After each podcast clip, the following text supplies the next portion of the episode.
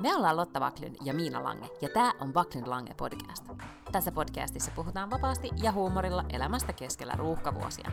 Joka perjantai meillä on puhetta duuneista, feminismistä, parisuhteesta, lapsista, ikäkriisistä, uusperheestä, nukkumisesta, hyvinvoinnista, kirjoista, Netflix-sarjoista ja aika paljon viinistä. Mm-hmm. Ja... Yeah. Yeah, yeah. Yeah. Meillä pitäisi olla semmoinen Nordic Business Forum-tyyppinen kuuluttaja aina tässä alussa. Niin pitäisikin, joo. Mm. Totta. Mutta nythän on siis niin, että mä en tänä vuonna ollut Nordic Business Forumissa. Ja yllättävän vähän mun esimerkiksi somekuplassa. Tosin mulla on kyllä ollut tosi kiireinen eilinen. Mä tein aika paljon kaikki juttuja. Mä en ehtinyt roikkua somessa niin kuin joskus on sellaisia päiviä, että voi roikkua somessa. Mutta ei kyllä työntänyt mitään semmoista niin kuin mahdotonta NBF Settiä. Tiedätkö se, niin musta tuntuu, että ihan niin kuin ei olisi ollut, ei, ei tullut semmoista niin kuin karmeat FOMOa. Ei mullekaan tullut FOMOa. Tuli vähän jopa silleen, mä ihmettelin, kun mä tuossa kattelin sitten itse NBFn oman eh, tuon Instatilin vaan storia, niin, mm. niin siellä vaan näkyi sit yleiskuvaa, että olihan se sali täys. Hirveästi siellä oli, Oli. ihmisiä. Että Joo. Tuota, Ja siellä oli myös ystävämme Scott Galloway. Scott Galloway, ja kyllähän siis, kun mä vähän tota, katoin, että miltä se näytti sen lavalla, niin onhan hänellä kyllä hyvä lava pre- presenssi. Ihan varmasti Että on, joo. Oli jotenkin, ja välillä se siellä podcastissahan se kuulostaa välillä vähän semmoiselta, niin kuin, ei se nyt ole höperö setä, mutta tiedätkö, semmoiselta vähän sekoilevalta, mutta lavalla. Semmoinen ränttäävä, Niin. niin. niin kuin sellainen cranky äh, naapurin setä. Joo, niin, niin, mm-hmm, Mhm, niin lavalla joo. se oli hyvin, hyvin toisen tyyppinen. Mut, on, ja sillähän on tapa puhua silleen, niin kuin, että kun tiedätkö, miten jotkut puhuu niin siitä omasta asiastaan, että ne on niin itsevarmoja, että kun sä puhut niiden kanssa, niin sulla tulee ihan semmoinen, että sä et ole varma, että oot sä oikeassa sun omassa mielipiteessä, koska ne vaan vaikuttaa semmoisilta, että ne tietää kaiken. Ne, se, se, ne puhuu sen, niin kuin tavallaan se pelkkä tapa, millä ne esittää asioita, on niin vakuuttava ja itse varma ja semmoinen. Mm-hmm. Vaikea edes selittää ihan, että mitä mä tarkoitan sillä, mutta hän on semmoinen ja, ja muutama muukin tyyppi, ketä joskus on törmännyt, on semmoinen. Ja sä katsot mua siihen malliin, että mulla on tapa räntätä joistakin asioista samaan henk- samalla tavalla. Niin, eikö siis musta oli kiinnostava tämä sun huomio, että, että tota, et sä tunnistat muissa ihmisissä tämän piirteen, mikä sussa itse asiassa on. tai jos sä keskustelisit Scott Gallowayn kanssa, niin todennäköisesti sä kohtaisit ehkä vertaisesi, Kyllä. ellei No, tai- ylivertaisesi. Me siis sanoa, että, että paremman, kyllä. Joo. Mutta ennen kuin mennään viikon kuulumisiin, niin sit pitää nyt kuitenkin mainita se, että nyt se nyt kello on jo Suomen aikaa siis yli kuusi, kun me äh, nauhoitetaan äh, torstai-iltana, niin kello, jos ku, kello kuuteen mennessä olisi ostanut, niin olisi saanut early bird-liput niin kuin tosi tosi edullisesti, eli Oli, Niinku, onko näin siis jo- ensi vuodelle? Mm-hmm, niin puolentoista tonnin lipun olisi saanut tonnilla. Ja mähän laitoin sulle kyllä heti, kun se tieto tuli, että ensi vuonna siellä on Brené Brown. Mm.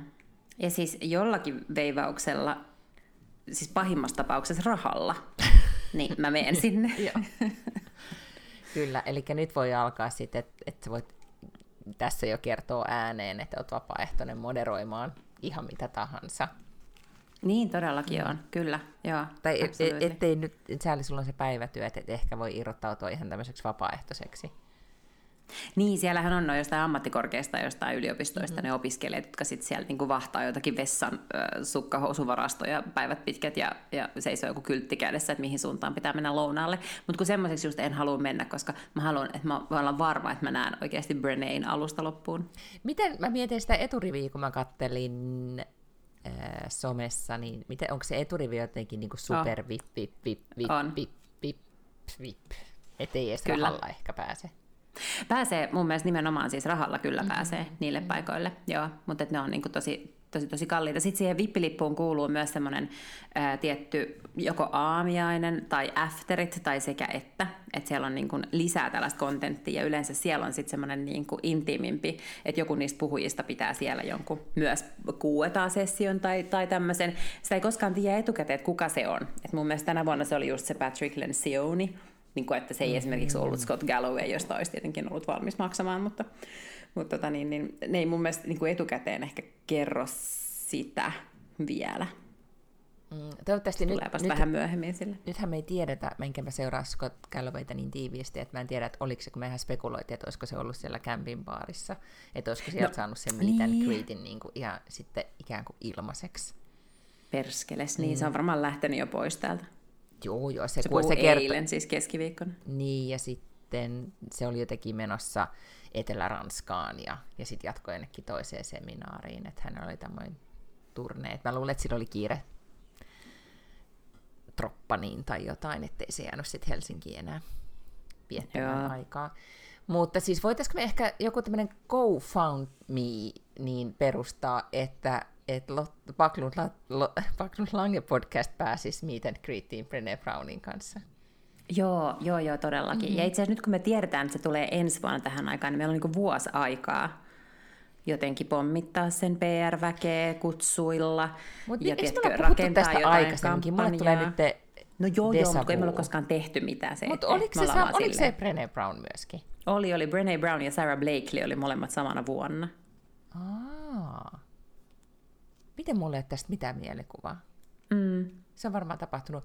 Mä oon äh, kuunnellut semmoista, tota, äh, mikä tämä, menopaussi ja premenopaussista kertovaa kirjaa. Siis toi, muistaakseni britti julkis Davina jotakin. McCall, Joo, joka, joka juonsi joku kaikki BB. Big Brotherit Joo, ja joo, tämmöiset isot TV-ohjelmat. joo. Niin hänestä on tullut- UK on vappupimiä. UK Vappupimia, josta on tullut sitten UK, niin hän on aloittanut tämmöisen niin kuin valtaisan menopaussiaallon, tai on yksi niistä ollut, jotka on aloittanut, että siitä on tullut siis Briteissä valtaisan iso, niin kuin myös Jenkeissäkin iso ilmiö, mutta Davinalla on semmoinen kirja kuin Menopausing, joka on, mm-hmm. tota, en ole nyt todellakaan päässyt vielä kauhean pitkälle, niin tota, mutta siinä hän kertoo, siis hän jakaa omien seuraajiensa tai oman yhteisönsä näitä tämmöisiä eh, tarinoita ennen kaikkea siitä, että kuinka kauan on kestänyt, että on saanut apua. Yleensä se tarkoittaa hormonikorvaushoitoa, mutta jotain muutakin. Mm-hmm. Että se on erittäin huonosti tunnistettu on etenkin niin kuin, vähän yli nelikymppisenä alkavat, alkavat oireet. Ja nyt kun mä kuuntelen sitä kirjaa, niin mä olin silleen, että mulla on niin pahoja aukkoja mun muistissa ja elä, elämässä, niin kuin heti, heti melkein sit sen jälkeen, kun Walter syntyi, niin mä luulen, että, että mulla on jotenkin dropannut tosi pahasti mun arvot jo silloin. Ja tiedätkö, että mä oon ehkä ollut jossain tämmöisessä niin kuin, tota, isossa aivosumussa, koska just että tämä, että me oltais, mä muistan hämärästi, että me ollaan puhuttu Brené Brownista, mutta mä en esimerkiksi mitään muistikuvaa, että Sarah Blakelykin olisi ollut siellä. Nyt kun sä sanot, niin meillä on varmaan ollut siitä tosikin paljon puhetta ja. Joo, niin varmaan onkin. Mm. Ää, tai sitten onkohan se sit voinut olla ennen kuin me ruvettiin tekemään tätä podcastia, Ei, ei, kyllä mä muistan, ei. että me ollaan siis, Joo. joo. Ja se oli niitä aikaa, kun nyt voidaan muistella hyvinkin paljon tämmöisiä niin kuin, että menneitä vuosia, mutta mut silloin me todella paljon seurattiin ja kuunneltiin mm, molempia, totta. Breneitä ja, ja Saraa. Joo. Okei, no mutta ensi vuonna tiedetään, missä ollaan tähän aikaan, mutta missä sä oot siis ollut, kun sä et ole ollut Nordic Business Forumissa? Keilaniemessä aivan fantastinen vittu kokemus kyllä, kerta kaikkiaan on. no ei, Oot- ei siis mä oon oot ollut ollut ihan siis normaalissa. Mm, mä oon ollut ihan normaalissa mm. työelämässä. Joo. Joo. joo, joo, eikä mä siis niin kuin, että mä voimasana ei siis tullut mitenkään työhön liittyen, vaan siis kerta kaikkiaan, kerta kaikkiaan vaan se Keilaniemi on vaan niin hirvittävän ankea paikka, että mm-hmm. pahaa tekee. Mm. Mm. Mutta toisaalta sinne pääsee metrolla ja sieltä pääsee metrolla pois. Näin on, ja nykyään hän sitten, tai ei itse asiassa ihan vielä, mutta 21. päivä 10. lähtien pääsee myös pikaraitiovaunulla. Eli pikaratikalla, joka menee siis Keilaniemestä Itäkeskukseen. Se menee kuule Viikin ja Haagan ja ties minkä tällaisten paikkojen kautta.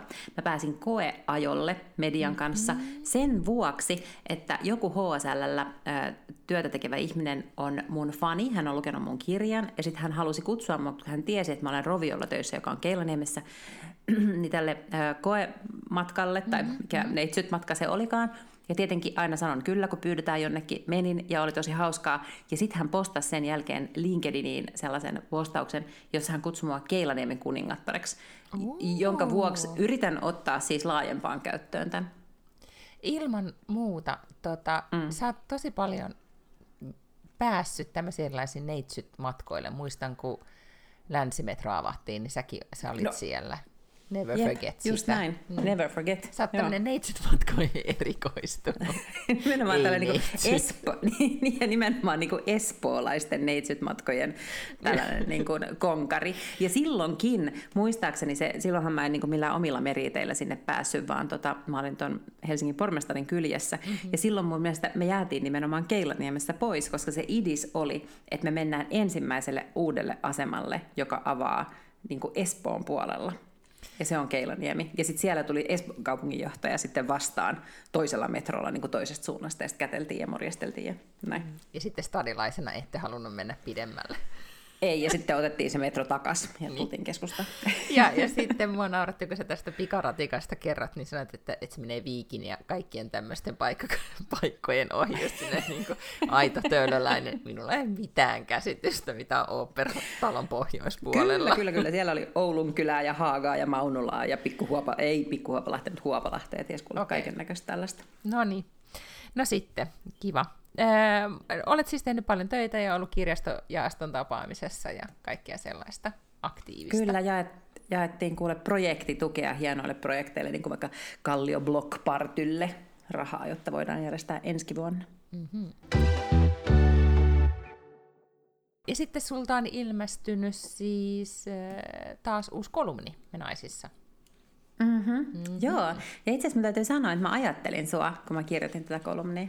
Ei, niin nyt mua kiinnostaa kuulla, sä et ole siis kertonut, että, että miten sä niin päädyit, sä ajattelit mua, ja sitten sä päädyit kirjoittamaan omasta äh, pari, äh, mi- mikä tämä nyt on, omasta deittailusta, ja käytit siinä Carrietä, Kihoa ja Eidania esimerkkinä, mikä ei ole tavallaan aina sulle ehkä luontaisinta käyttää niitä Niin. niin. Niin viitteenä.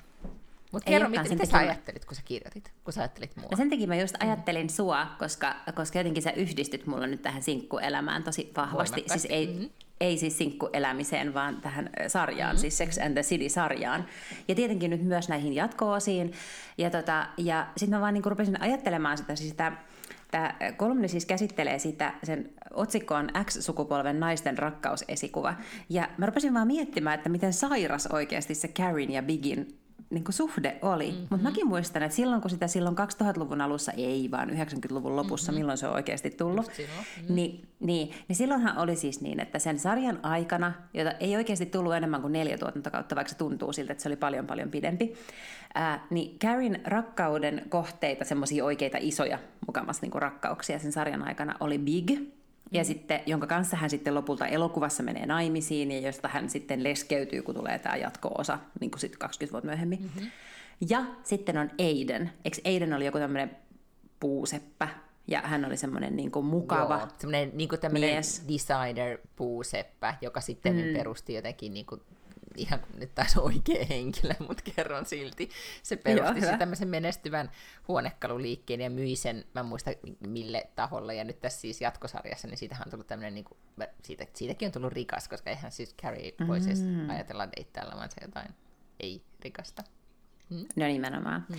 Ja silloinhan oli selkeästi, että jotkut niin kuin ihmiset oli joko Team Big tai Team Aiden. Oli tosi vähän ihmisiä, joilla oli niin kuin ihan sama, että kummankaan se päätyisi. Että, että jotenkin automaattisestihan sitä ihminen niin oli jo- jompaa kumpaa mieltä. Ja, ja mä en niin yhtään ihmettele, että mä oon ollut sitä mieltä, että se Big on ollut sellainen. Siis mä aivan täysin näen, että mitä varten just tämmöiset big-henkiset miehet vetoaa minuun. Mm-hmm. Ja mitä enemmän mä rupesin sitä miettimään, niin mä tajusin, että sehän on ihan vittu hirveä sarja ollut. Siis niin kuin, mm-hmm ei sarja, vaan siis se koko heidän suhteensa, se miten sitä niin kuin jotenkin kerrottiin. Ja sitten äh, mä oikein niin kuin rupesin miettimään, että milleen ne niin kuin ekan kerran eros, kun se oli jotenkin semmoinen on again, off again, mm-hmm. että ne niin kuin vähän niin kuin oli ja Carrie oli niin kuin rakastunut ja sitten se Big ei oikein, välillä se Ikinä teki ollut semmoisia tosi... kunnolla. Niin, mm. välillä se teki jotain niinku elaborantteja, että sitten se niinku tuli jollakin limusiinilla hakemaan se ja lähdettiin syömään. Jotain tämmöisiä niinku mielettömiä tunnekokemuksia, mm-hmm. mutta sitten loppujen lopuksi sä et saanut siitä niinku otetta eikä mitään lupauksia.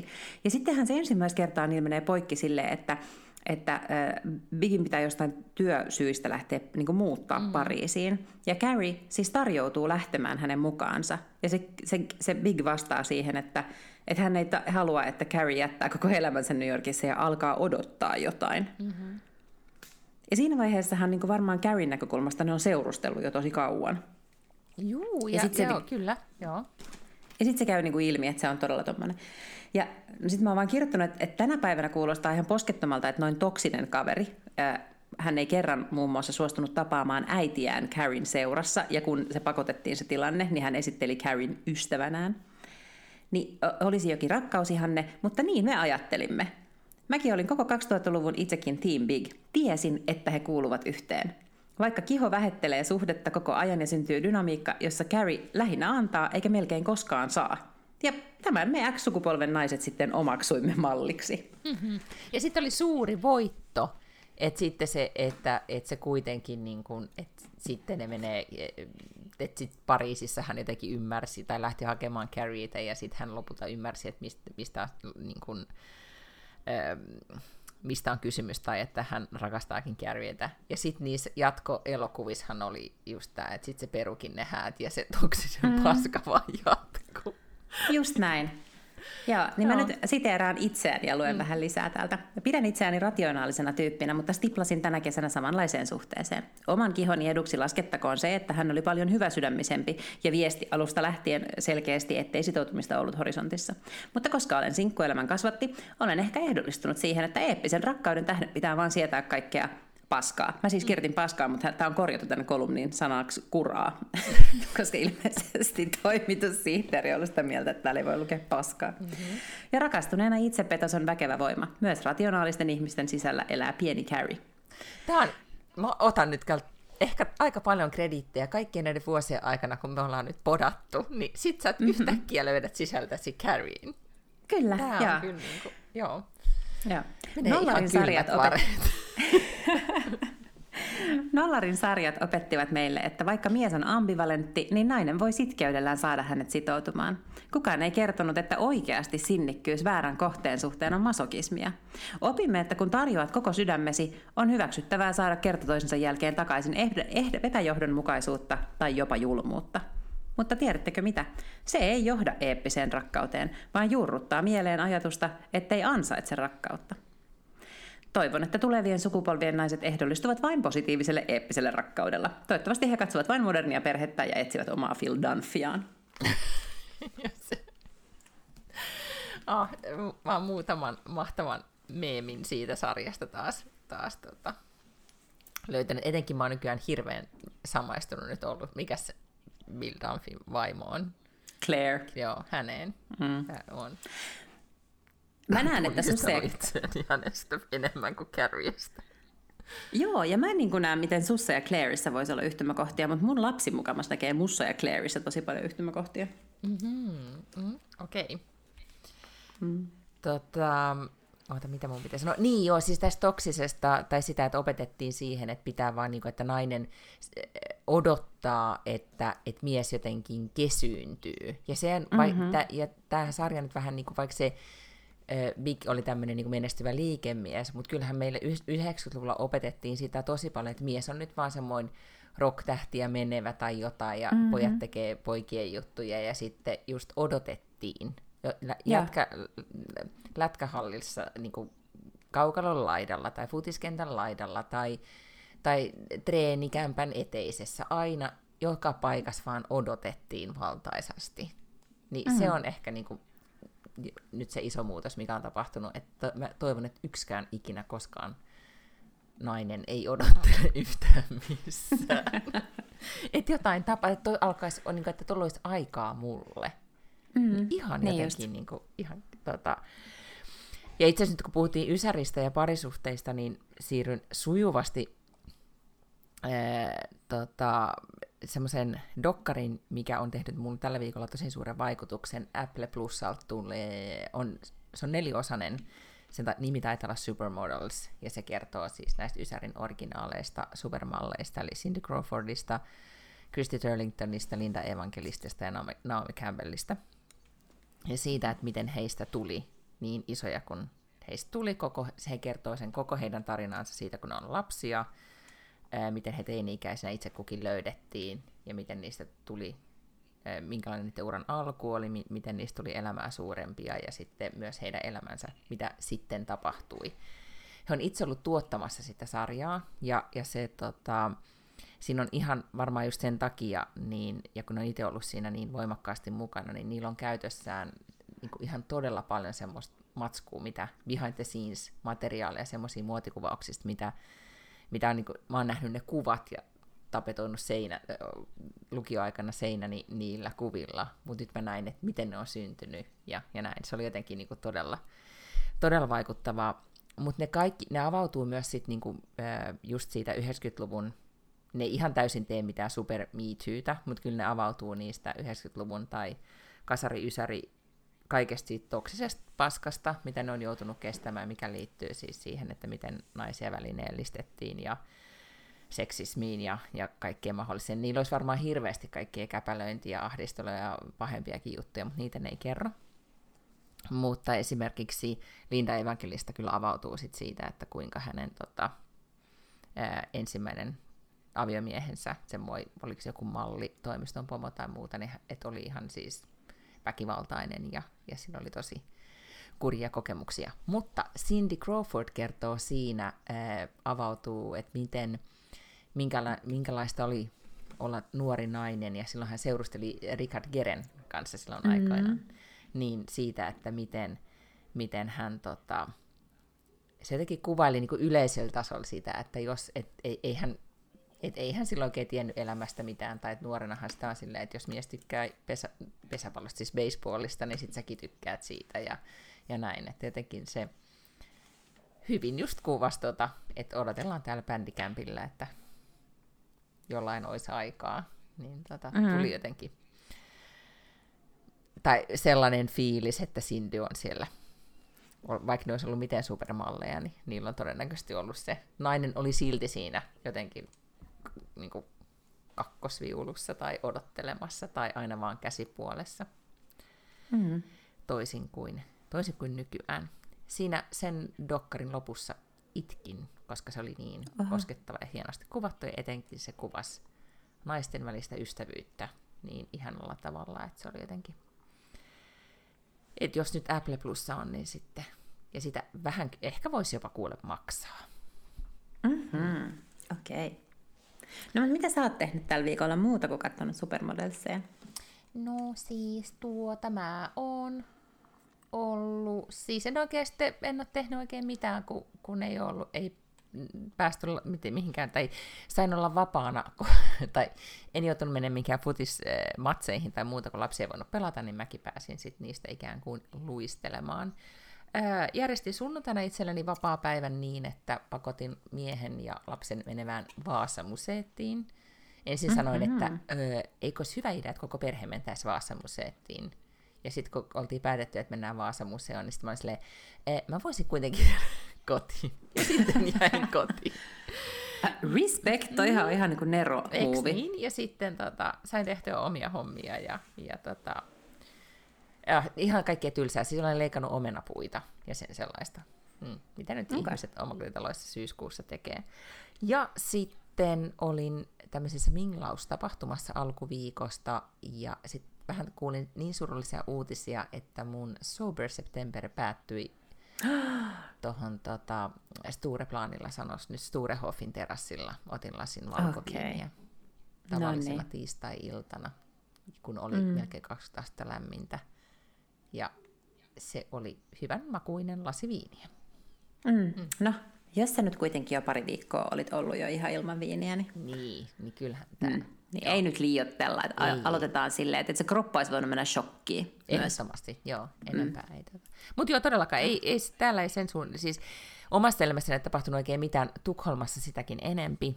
Täällähän on mm. nyt sitten, niin kun mä laittelin sulle aamulla uusimmat uutiset, koska nyt tämä viime viikolla jo puhuttiin jengiväkivallasta, niin se on siis täällä vaan vaan nyt siis eskaloitunut jatkuvasti. Nyt oliko uusimmat uutiset, että vuorokauden aikana viisi on kuollut, joista mä en tiedä kuinka monta oli sivullista. Kun nyt, mm-hmm. nyt se ei ole enää niin, että, että tota, nämä lapset, koska niistä moni on vaan ihan siis tosi tosi nuoria, että nuoret ja lapset ampuu ja räjäyttelee toisiaan, vaan nyt on niin kuin se, se on jotenkin niin, kuin niin väkivaltaista ja niin julmaa. Siellä oli esimerkiksi yhdellä urheilukentällä siis alkuillasta, missä lapsilla oli treenit menossa.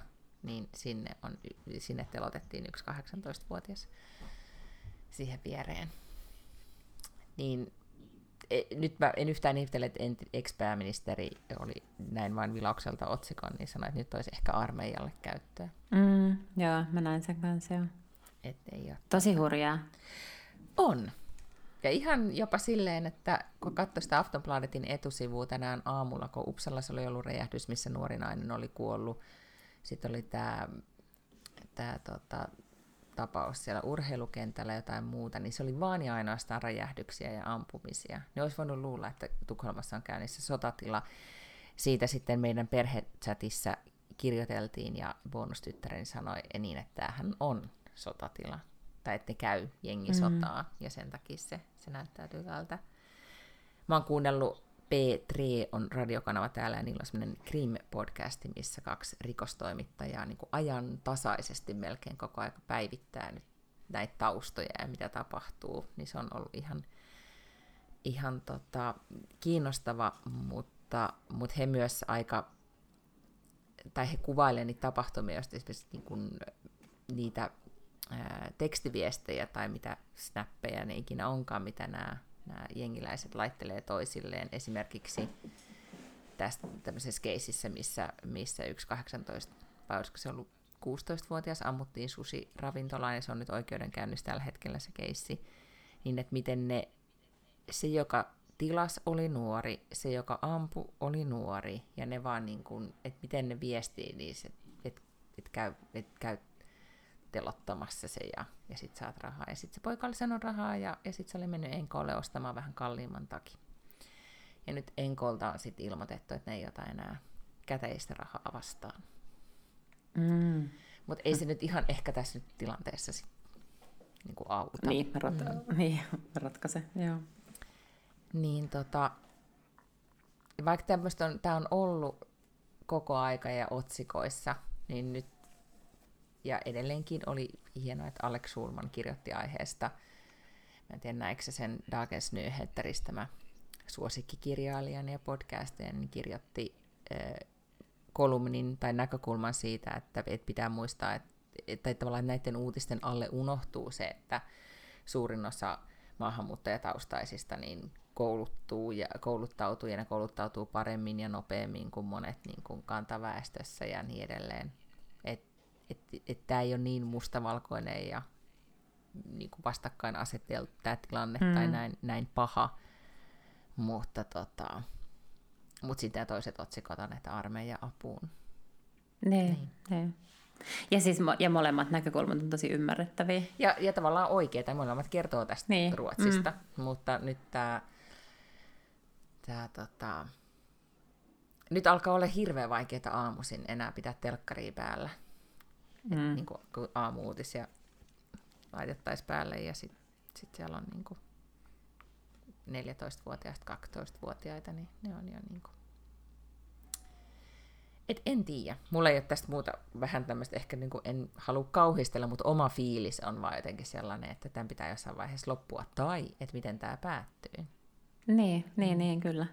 No mutta ajattelen, että tästä aiheesta nyt pitää kuitenkin vähän puhua, koska nyt se on kuitenkin taas mm-hmm. näin myös Suomen medioissa, että niitä otsikoita on ja, ja varmaan taas on vähän lisääkin sit tulossa. Kuuntelin, äh, mä oon ladannut siis New York Timesin jonkun audio-appin, koska ne tekee niinku omia jotain podcastia, ehkä ne jotain välillä lukee jotain artikkeleita ääneen ja jotain tämmöistä. Ja se on vähän niin kuin beta-testi, se ei ole niinku ehkä vielä ihan silleen timanttinen. Edelläkävijöille Mut, tarkoitettu testi. Kyllä, ja sitten sieltä aina välillä ponnahtelee jotain tämmöisiä notifikaatioita, hei nyt täällä olisi tämmöinen artikkeli. Ja sitten mä menin sinne kuuntelemaan jotain artikkelia, mutta sitten siinä oli joku toinen artikkeli siinä alla, ja sitten mä, siinä luki, että Silent Walks. Ja sitten mä rupesin kuuntelemaan sitä, niin se artikkeli New York Timesissa siis kertoi siitä, että oli tämmöinen influenceri Mimmi, joka kai niin teki tosi paljon että kävi salilla ja kuntoili kovasti. Ja sitten joku, mä en muista, oliko sillä tuli joku vamma vai mistä syystä, mutta joka tapauksessa hän oli suositeltu, että hänen pitäisi niin kuin, tehdä, että lähteä vaan kävelylenkeille ennemmin, että sitä hänen kannattaisi nyt tehdä vähän aikaa. Mm. Sitten hänen poikaystävänsä oli haastanut hänet, että mitä jos sä menisitkin silleen, että sä et kuuntelisi mitään, että sä et otakaan niin kuin, AirPodeja korviin ja kuuntele podcastia tai musaa tai kirjaa tai jotain tällaista. Ja sitten hän oli mennyt ja hän oli ihan silleen, että se oli aivan niin kuin euforinen tila, että hän ei mitään kuunnellut. Ja sitten hän teki niin kuin ison jutun siitä, että hän tekee tämmöisiä silent walks. Eli, eli siis käy kävelyillä. No, tästä tietenkin boomerit juuri meidän mm. kaltaisemmalle mm. tavalla niin kuin ivallisesti ja pilkallisesti Joo. nauravat ja ovat sillä, että jaha, että she invented taking a walk. Mm-hmm. Koska näinhän siis ihmiset ovat aina mm. kävelleet ennen kuin keksittiin siis kännykät ja jotkut tämmöiset härvelit, millä voi kuunnella ja millä voi ladata asioita kännykkään kuunneltavaksi. Mutta tota, päätin sitten silti sunnuntaina tehdä tämmöisen silent walking. Eli kävin puolentoista tunnin lenkillä, kävelin kymmenen kilsaa, enkä kuunnellut mitään. Kuuntelin ihan vaan omia ajatuksiani. Ja ei, ei, ei, ei se siis varsinaisesti nyt mitenkään erityisen euforinen tila, mutta oli hauskaa huomata, että kyllä voi aivan hyvin myös kävellä pari tuntia ilman, että kuuntelee jotain. Niin, nyt mä olen myös välillä alkanut ihan tekemään työmatkoja niin, että mä en ole kuunnellut mitään groundbreaking. Eikö se Mutta tota, ähm, ja sitten kun on vähän aikaa kuuntelematta mitään, ja voi ajatella, että on niinku silent walk, niin oikeastaan ei ole silent walk, koska se alkaa ainakin mun päässä, on niin paljon erilaisia miinoja, ja, jotka alkaa puhumaan mulle. Mm-hmm. Ja, ja sitten tavallaan, ja se on hirvittävän kyllä viihdyttävää. On. Mm. Mutta suosittelen siis silent walkkeja, että ne tekee niin kuin ihmiselle ihan hyvää. Mutta mä oon mm. kuitenkin ehtinyt kuunnella myös tosi paljon kaikkia asioita. Mm-hmm.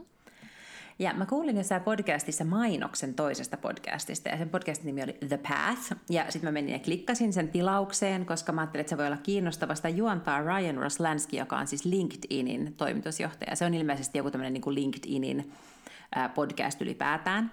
Ja siellä puhutaan, mä luulen, että The Path on nimenomaan career path, eli siellä puhutaan erilaisista urapoluista.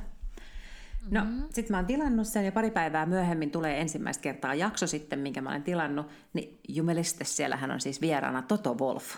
Ja Toto Wolf on siis Mercedeksen F1-tallin tallipäällikkö. Ja hän on äärimmäisen mielenkiintoinen hahmo, sellainen valtava 195 metriä pitkä helvetin komea itävaltalainen mies, joka on miljardööri. Ja nyt siis siellä, äh, ei sen takia, että hän on siis tallipäällikkönä, vaan tota niin, niin, äh, on tehnyt miljardinsa ennen sitä, ja sitten varmaan osittain tämä myös lisää hänen omaisuuttaan. Hyvin erikoinen kaveri on siis niin ajanut jotain rallia nuorena, mutta ei ole tehnyt sitä karting-asiaa, mitä pikkupojat, niin kuin, yleensä se on se, että pienet pojat menee ajaa kartingia ja sitten siitä ne niin ponnahtaa sinne Formula 1-uralle. Niin hän, hän oli jättänyt sen, hän tuli jotenkin köyhästä perheestä, hän ei ollut tehnyt sitä, mutta hän ajoi ehkä F3 tai jotain tämmöistä.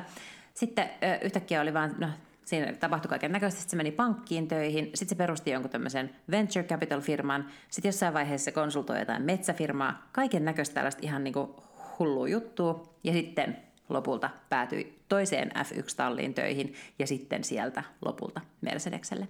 Niin hänpä siellä sitten kertoi omista niin kuin urakokemuksestaan ja siitä, että miten hänen, nimenomaan, että hän on päässyt tämmöisellä hyvin epälineaarilla urapolulla sinne tämänhetkiseen työhön. Ja hän tietenkin puhutteli mua, koska mun oma tämä urapolku on ollut niin jotenkin crazy, että on ollut kaikenlaista plus ja muuta. sitten, niin mm. niin tässä kohtas myös sitten tämä, että välikysymys on siis se, että jos sä et olisit ollut tämmöinen niin F1 entusiasti tässä viimeiset viikot, kuukaudet, mm-hmm. niin olisitko tiennyt tätä tyyppiä ennen?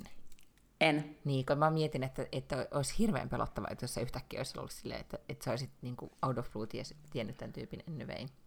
En, en. Mä en olisi siis, äh, ennen kuin mä rupesin seuraamaan formuloita, niin mä en olisi osannut nimeltä mainita yhtäkään tallipäällikköä. Mutta se puhuu siis, äh, se puhuu siitä, että hän on aina mennyt intuitiolla ikään kuin seuraavaan askeleeseen, mutta että se ei ole koskaan pelottanut häntä, koska se ei ole koskaan tuntunut riskiltä, tai se on ollut niin kuin hänen mielestään calculated – risk, mm-hmm. mutta just sen takia, että se on tuntunut niin helpolta se päätös, niin hän niin kuin päättelee, että se ei ole silloin niin kuin pelottanut ja että se on ollut se oikea päätös, mm-hmm. mikä oli jotenkin musta ihanan puhuttelevaa. Mulla on ollut tommonen olo monta kertaa.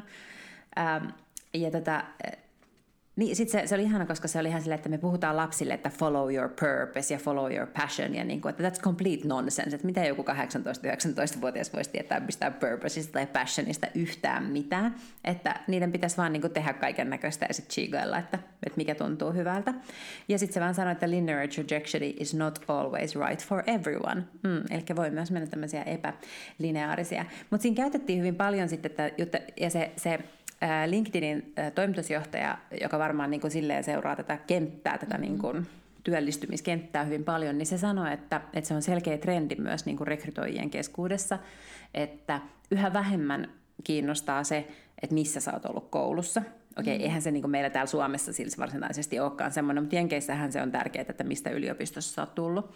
Mutta hän sanoi, että jopa se, että missä sä olet ollut edellisessä työssä, niin ei ole enää niin tärkeää. Että nimenomaan skills and grit alkaa olla se, että mitkä on ne tärkeät asiat. Ja pari viikkoa sittenhän me saatiin tämmöinen kuuntelijakirje, leikittiin life coacheja ja puhuttiin näistä transferable skills, että mitkä on tavallaan ne sun ydin tai semmoiset osaamisalueet, mitä sä voit siirtää toiseen paikkaan. Ja sitten se jutteli semmoisen, semmoisen uracoachin kanssa, ja kun se sanoi, että, että tämä voi olla vaikea hahmottaa, että mikä se on se sun skill. Ja se sanoi, että itse asiassa kaikkein helpoin tapa määritellä ne on, do you love doing it, do you enjoy doing it?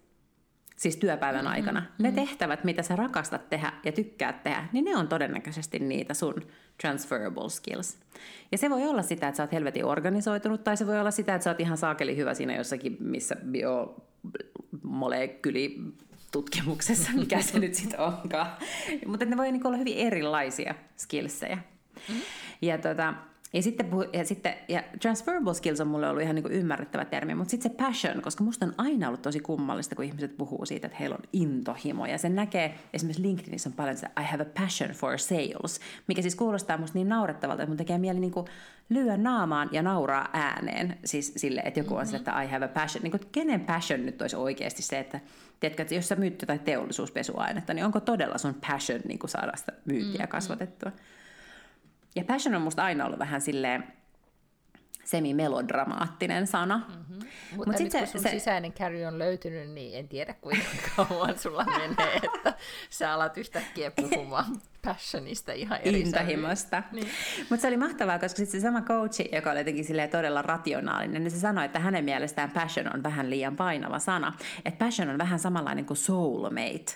Tiedätkö, että soulmatekin on vähän semmoinen, että et, et aina niin kuin annetaan ymmärtää, että sun pitäisi löytää sun soulmate, mutta oikeastihan suurin osa parisuhteista on vaan niin kuin hyviä parisuhteita ja sitten siellä rakastetaan toisiaan ja päätetään joka päivä rakastaa toisiaan. Että et tämmöinen niin soulmate on vähän liian sellaista niin melodramaattista ja, ja vaikeuskerrointa. Niin sehän sanoi, että, että passion, niin se voisi olla semmoinen myös, että sä vastaat kysymykseen, is it interesting? Niin että jos se on sun mielestä tarpeeksi kiinnostavaa, niin sit, mm. puhut, sit se on niin se, mihin monet viittaa tällä intohimolla, eli passionilla. Ja nämä oli mun mielestä niin paljon ymmärrettävämpiä tapoja puhua näistä asioista, että mä halusin nyt jakaa ne sulle ja kaikille meidän kuuntelijoille. Kiitos siis, tota, eh, mutta jos mä mietin siis eh, nimimerkillä eh, LinkedInissä eh, pyörinyt viime aikoina, niin just se passion-sana, ja olen itsekin sitä viljellyt, niin mä yritän nyt miettiä, että mikä olisi, niin kuin, että olen kiinnostunut. Siis mulle esimerkiksi, jos mä mietin nyt, että kuinka ää, niin kuin tarina, storytelling, niin tarinoiden kertominen, kiinnostavat mm-hmm. tarinat, tai niin se on mm, niin kuin, musta niin kuin loputtoman Mut täs, kiinnostavaa, mm. mutta, mutta et sanoisiksi mä, että olen kiinnostunut Ni, Mut niin, ei, niin mikä tässä olikin nyt tämä ero. Niin. Mutta tässä oli nyt tämä ero just, että ei se, että minä olen kiinnostunut, mm-hmm. vaan onko tämä kiinnostavaa? Niin kuin, is it interesting? Mm-hmm. Onko tämä kiinnostavaa Mut miten sä sitten muotoilisit, jos pitäisi nyt tämä korvata, tämä ei, LinkedIn, niin. eh, I'm passionate about jotakin, niin miten sä nyt sanoisit sen muutenkin, että I'm interested in? Niin. En mä tiedä, no mähän siis itse käytän love aika silleen hövelisti, että mm-hmm. mähän niin kuin silleen I love sitä ja I love tätä tosi paljon mikä tietysti monista muista varmaan sit voi tuntua Vähän silleen, että se liiallis... Niinku, mutta sit, jos, jos, ja sitten jos mentäisiin niin tosi yli, niin se olisi I love passionately. Joo, nimenomaan. Missä kontekstissa sä oot käyttänyt sitä intohimoa? Mikä, mitä sä oot kirjoittanut, että I have a passion for tai I'm passionate about? Että just se, mikä on mun niinku, se, niinku, tavallaan ydin, sitä mun ydintä, joka on mulle communica- communication, siis tarinoiden kertominen tai viestintä mm. tai, tai näin, Mä jotenkin ajattelen, että intohimo, intohimo jotenkin tuntuu kauhean sellaiselta niin aktiiviselta termiltä, että rakka, rakastaa voi vaan silleen jotenkin passiivisemmin. Tiedätkö vaikka, että, että jos me pitäisi niin oikeasti miettiä, että mistä, että, niin kuin, että että what am I passionate about, niin kuin, mikä olisi semmoinen, mikä mun oikeasti on aina pakko päästä jotenkin tekemään, niin varmaan jotenkin sille keventää kaikkia tilanteita aina jollain vitsillä, tai siis silleen, niin kuin, että päästää suustaan vähän mitä sattuu. Et ehkä se on mun intohimo, mutta silloinkin kuulostaa musta vähän hassulta, että kenen intohimo, koska aktiiv- intohimo on aktiivinen termi, eikö niin? Sehän on semmoista, mitä sä haluat tehdä, mitä sä mm. niinku, tiedätkö, että, että se, että mä rakastan tehdä jotain tollasta, niin ei vielä tarkoita, että, että mä olen niinku intohimoinen. Tai jotain säveleroa, mitä mä niinku yritän selittää. Kyllä. Mutta just se, ja ehkä just eh, se, että kysyy, että is it interesting, niin poistaa siitä mm-hmm. vähän sitä ikään kuin tota vaadetta, että sen pitäisi olla joku tämmöinen, että vie ihan kaiken valveilla olo mm. ajan. Niin, mm. joo. Et ei tarvii olla, et, koska mä oon ihmetellyt tai miettinyt, kun kaikilla muilla on hirveästi kaikki passion, just jotain, niin kuin, my passion is social selling. Et kun mulla ei kerta kaikkiaan ole niin minkäännäköisiä intohimoja missään kontekstissa, että et mikä, et mikä mussa on vikana. I'm Mutta... passionate about scrolling Instagram. Ja sitäkään mä en ole silleen niin passionate about. I love doing it. I do. niin. Mutta se ei ole mikään mun intohimo. Että jos pitäisi priorisoida asioita, niin ehkä se voisi jäädä. Luin jonkun sitaatin kuule Markus Aureliukselta taisi olla, että et kuvittele, että et kuolet huomenna ja, ja sitten mietit loppuelämääsi ja järjestä loppuelämäsi sen mukaan. Mm. Ja, ja se oli hyvä sitaatti just siihen omien intohimojensa ja kiinnostuksen kohteensa oikean, oikean järjestelyyn. Niin, se on kyllä totta.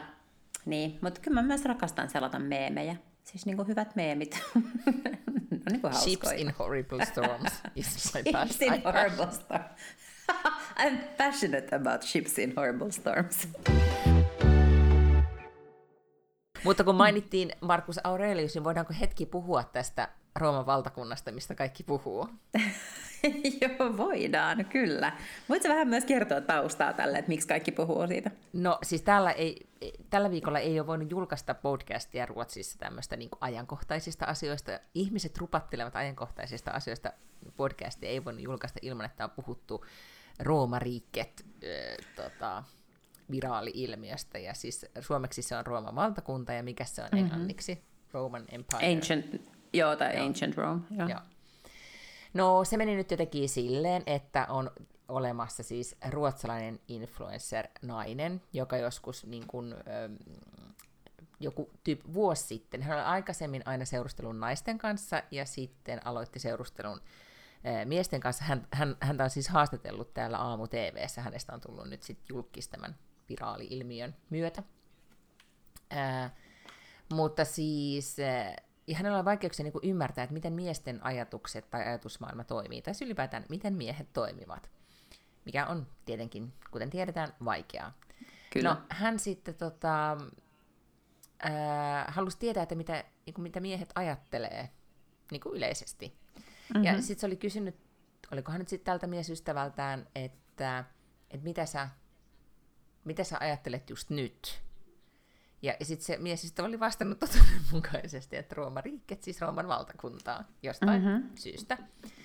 Ja, ja sitten hän postasi tämän videon äh, internettiin ja, tota, äh, ja sitten se teki innosti äh, muita kysymään myös sitten elämänsä miehiltä, että tai et, et, onko tämä nyt, niin kuin, että mit, mitä ne oikeasti ajattelee, että onko se tämä Rooman valtakunta, onko sillä myös muita outoja ilmiöitä. Ja, ja sitten se oli niin kuin Bubbling Under tyyp vuoden, kunnes se sitten TikTokista tai jostain, mistä lienee mm-hmm. sitten, voisi suoraan sanoa, siis se räjähti silmille, koska yhtäkkiä kaikki alkoivat postaa näitä videoita. Kysyä, että ne kysyi isältä, isältään, veljeltään, poikaystävältään, mieheltään, työkaveriltaan. Ja, ja pointti, ja hauskaa tässä oli siis se, että yllättävän moni mies vastasi, että ä, ne ajattelee Rooman valtakuntaa.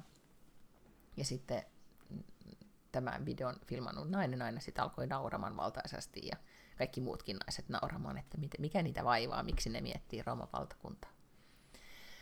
Mä en siis tiennyt ollenkaan, että tämä oli saanut alkunsa ruotsalaisesta naisesta. Mm-hmm. Mä tiesin, että tämä on TikTok-trendi nimenomaan, ja sitten siellä on kysytty just, tai, tai on myös voit kysyä, että milloin viimeksi ajattelit Rooman valtakuntaa, tai kuinka no usein ajattelit sitä, Rooman joo, valtakuntaa. Kyllä jotenkin silleen mm. sitä, se kysymys muotoutui lopulta just noin, että milloin viimeksi olet joo. ajatellut. Ja sitten käykin yhtäkkiä ilmi, että ihmiset, tai siis aikuiset miehet ajattelee Rooman valtakuntaa joku kolme neljä kertaa kuukaudessa, ja ne on siis niin ajatellut sitä niin viikon sisään. Kyllä.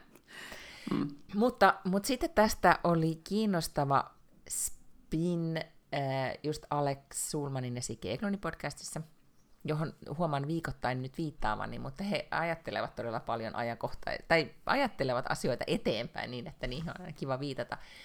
Äh, niillä oli semmoinen teoria siis Sikellä, että, että, ihmi, että miehet ei, ne, vo, ne voi ajatella toista maailmansotaa, tai ne voi ajatella hydrauliikkaa, tai miten lentokoneet lentää, tai ne voi ajatella siis, ää, nyt jos me yritän katsoa tässä meidän studiossa on nyt tällä hetkellä purettu, mä en tiedä mikä juttu tuossa on nyt purettu joku elektroninen asia, mitä on todennäköisesti ajateltu tässä taloudessa ihan hirveän paljon enempi kuin vaikka ikkunoiden pesemistä, niin mm-hmm. tota, et, äh, Sikke sanoi, että et miehet käyttää tosi paljon aikaa jonkun tämmöisen käytä, jonkun asian tai ilmiön ajatteluun siksi, että niiden ei tarvitsisi ajatella, miltä niistä tuntuu.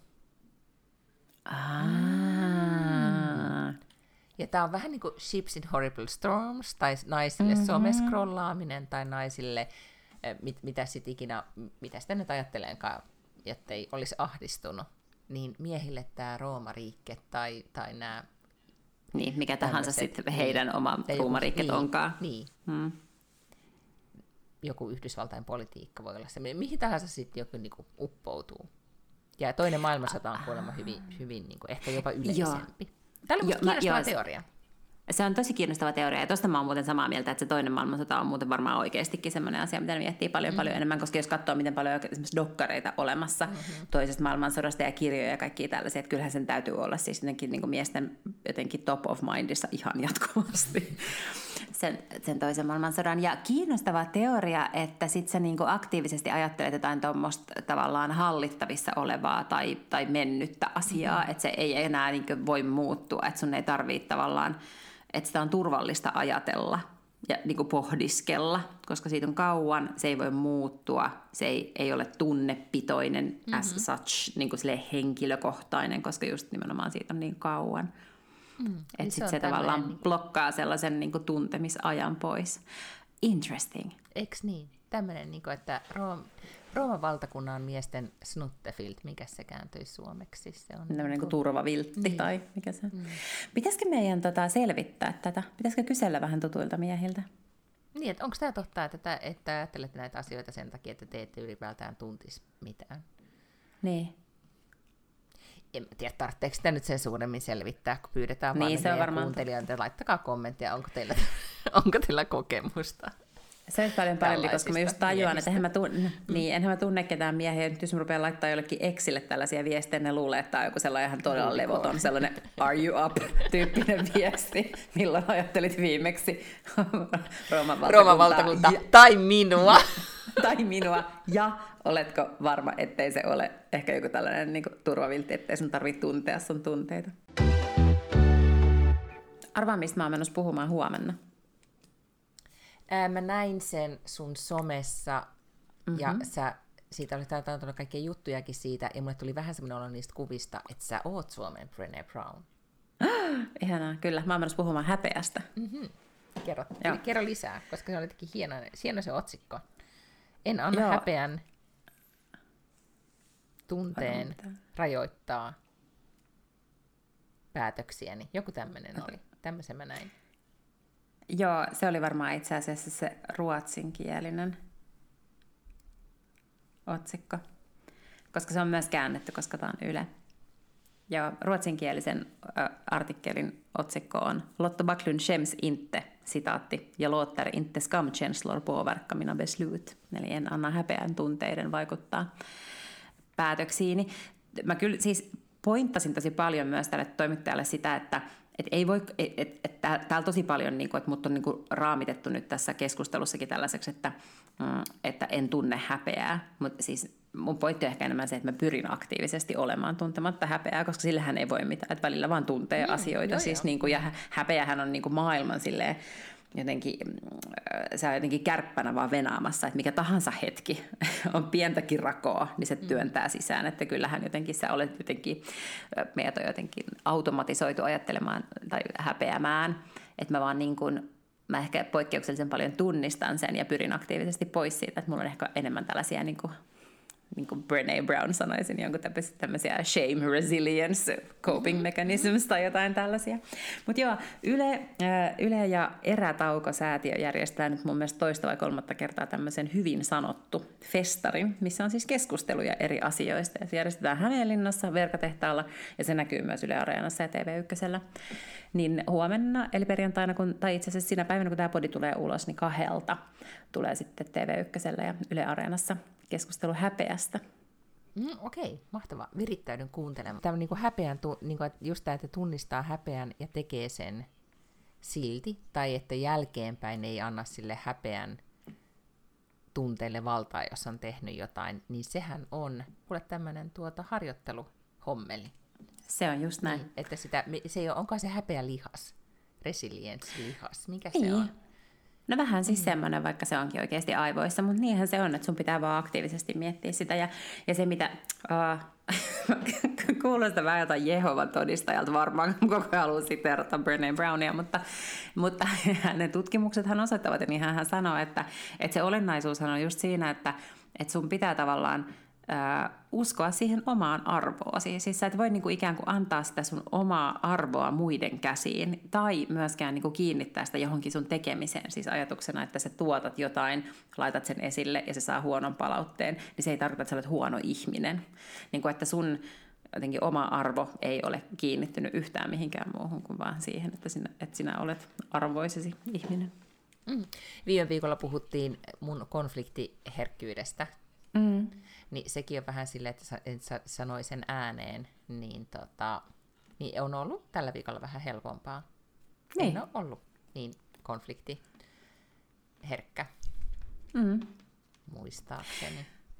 Niin, ja koska se konfliktihan on myös kytköksissä just johonkin sellaiseen pelkoon tai, tai tiedätkö, johonkin sellaiseen. Mutta sitten jos vaikka sanoisi siinä konfliktitilanteessa, sanoisi itse vaikka ääneen, että, että hyi helvetti mua ahdistaa nämä tällaiset konfliktitilanteet, niin sä oot varmaan jo sanomalla sen purkanut sen tosi helposti. Niin kuin tavallaan, että sittenhän sä oot jo ikään kuin taas vähän niin kuin kuskin asemassa siinä. Että sä et ole enää vaan kyydissä. Joo, ja sitten se riittää monesti, ja nyt mä oon treenannut sitä, että mä oon sanonut sen itselleni. Että on nyt, mm. tää olikin nyt tämmöinen tilanne taas.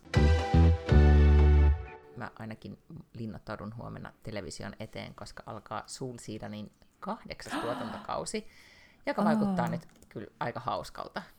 Niin niin, tota, Ihan varmasti. Niin mä, se, sitä aion katsoa, kurkkasin, että se mun mielestä tulee nyt Suomeenkin sitten ihan siis pari viikon sisällä. Mm-hmm. Niin sitä All sitten right. odotellessa. Mm. Nythän on siis edessä viikonloppu, että ei ole minkäännäköistä formulaa. Siis oli tosiaan Japanin osakilpailu Susukassa oli sunnuntaina. Ja nyt sitten seuraavan kerran ne ajaa jossakin Katarissa, mutta se on vasta puolentoista viikon päästä. Myös mietin, että, että tähän pitääkö tähän podcastiin perustaa kohta semmoinen Formula Corneri, mun mm. Beauty Cornerin lisäksi. Ja ah, sitten joo. tota, ja mä mietin, että kyllä kohta sun pitäisi päästä jonnekin studioon kommentoimaan tota. Niin, niin, en ole ihan varma. Että kun, nehän on siis, tähän on vähän, no niin, voidaan tehdä tästä joskus jakso, mutta siis mua vituttaa ihan eeppisesti. Se on vähän sama äh, urheilun kanssa kuin bändien kanssa. Tiedätkö, että jos joku mimmi tulee joku bändipaidan kanssa, niin sitten joku on heti silleen, että ai Nirvanan paita, no mainitse vitsi viisi niiden jotain levyä. Ja niin tiedätkö, että et, et sun pitää jollain lailla niin kuin pystyä todistamaan. 90-luvulla ei enää, lapsillakin on Nirvanan paita, eikä ne, kukaan ne ei edes tiedä, mikä se on. Aivan, mutta niin. siis jotkut muut bändit, siis tämähän on ihan niin kuin, vieläkin sitä tapahtuu, että joku Kyllä. bändipaita, niin sitten joku tulee niin kuin, tiuskimaan sulle, tai laitapa joku niin kuin pelipaita, niin kuin mm. Hifkin paita, sitten sille, että no milloin Hifki on voittanut niin kuin SM-kultaa vuonna 80 luettele kaikki niiden pelaajat, siis tällaista. Takaperin. Et niin, että et vähän silleen, että sä et niinku saa katsoa urheilua, jos sä katsot sitä sillä samalla tavalla, kun nämä jätkät haluaa, että sitä mm. katsotaan. Mm. Et se, että mä niinku ensimmäisenä tuon esille, että Red Bullin tallipäällikkö on naimisissa Spice Girlsin kanssa, koska sehän on siis kaikista kiinnostavin asia formuloissa mun mielestä, niin sit se ei niinku varmaan näiden urheiluhullujen mielestä olisi niinku tärkeä asia. Mutta tämä kiinnostaa minua hirveästi, kenen Spice Girlsin Joo. kanssa on naimisissa. Jerry Halliwellin kanssa, joka ei ole enää Jerry Halliwell, vaan Jerry Horner. Aha. Ja sitten kun mm-hmm. nyt puhutaan Spice Girlsilta, niin lopuksi Joo. voidaan vielä toivottaa hyvää 50-vuotis syntymäpäivää Victoria Beckhamille, joka täytti 50. Apua. Mm. Onpas, tuleepas jotenkin nyt vähän lähelle tämä tämmöinen 50 vuotta täyttäminen. Tulee, tulee, tulee. Sieltä se Ai, onko Victoria Beckham 50? Wow, mahtavaa. Kyllä. Hyvä, hyvää syntymäpäivää Victoria Beckham. 73 vuonna on syntynyt hirvittävä määrä niin kuin, ihmisiä, jotka täyttää nyt 50. Mä ymmärrän, I know how math works. joka, ja, ja tosi moni on niistä ihan yllättävän tuttu. Oh my gosh. Mm. Mutta, no niin, no ennen kuin nyt mennään, niin ootko laskenut, kuinka monta päivää on sun syntymäpäivää? öö, siis joku ehkä et kaksi viikkoa. Mm-hmm. Mm, joo. Joo, koska mulla on kahden viikon päästä lauantaina. Mulla on ihan kans, mulla on kans ihan siinä Niin. hilkuin. Niin, Niin, aivan, koska me ollaan tosi lähekkäin. Juu, Niin, just niin. Kyllä. Mun äiti laittoi mulle viestin, että olenko jo tehnyt jonkunnäköisen toivellist, toivomuslistan vai pitääkö hänen ostaa mulle lahjakortti hoploppiin, niin kuin lapsille aina ostetaan. niin mun pitäisi nyt keksiä jotain, mitä mä toivon syntymäpäivän lahjaksi. Ja Mitä mä toivoisin? Mulla on hirveän pitkä lista kaikkia asioita. Onko siellä mitään hyviä, mitä mä voisin kanssa käyttää? No ei, siis mulla on ehkä vaan ennempi, että mä haluaisin jonkun tosi tosi hyvän kasvohoidon. Mulla on vaan Mhm, tämmöisiä okei. niinku hemmottelutyyppisiä juttuja. No, mun pitää miettiä tätä. Mutta tuo toivominen on kyllä, tota... Sitten se on kuitenkin yllättävän vaikeaa. No, mutta jos jollain on jotain hyviä ideoita, mitä mä voin toivoa joululahja, ei kun siis syntymäpäivän lahjaksi, niin laittakaa niitä meidän Instagramiin, at Backlund Lange Podcast. Ja please, olkaa myös yhteydessä ja kertokaa nyt, että, niin kuin, että kuinka usein esimerkiksi teidän aviomiehet tai veljet tai isät tai aikuiset poikanne ajattelee Rooman valtakuntaa. Tai toista maailmansotaa. Niin, nimenomaan. Tai ylipäätään, miksi ne ajattelee. Mm. Tai et ajatteleeko ne. Ja kysykää vähän, että vältteleekö ne sillä nimenomaan tuntemista. Tähän jäi hirveän paljon nyt kysymyksiä ilmaan. Tässä nyt No niin, sitten. palataan. Mm, näihin palataan, joo. Mutta sitten toivotetaan hyvää viikonloppua ja se alkavaa lokakuuta. Ihanaa. Yeah. Juhlakausi lähestyy. Hyvää viikonloppua. Hyvää viikonloppua, hei! Moi moi!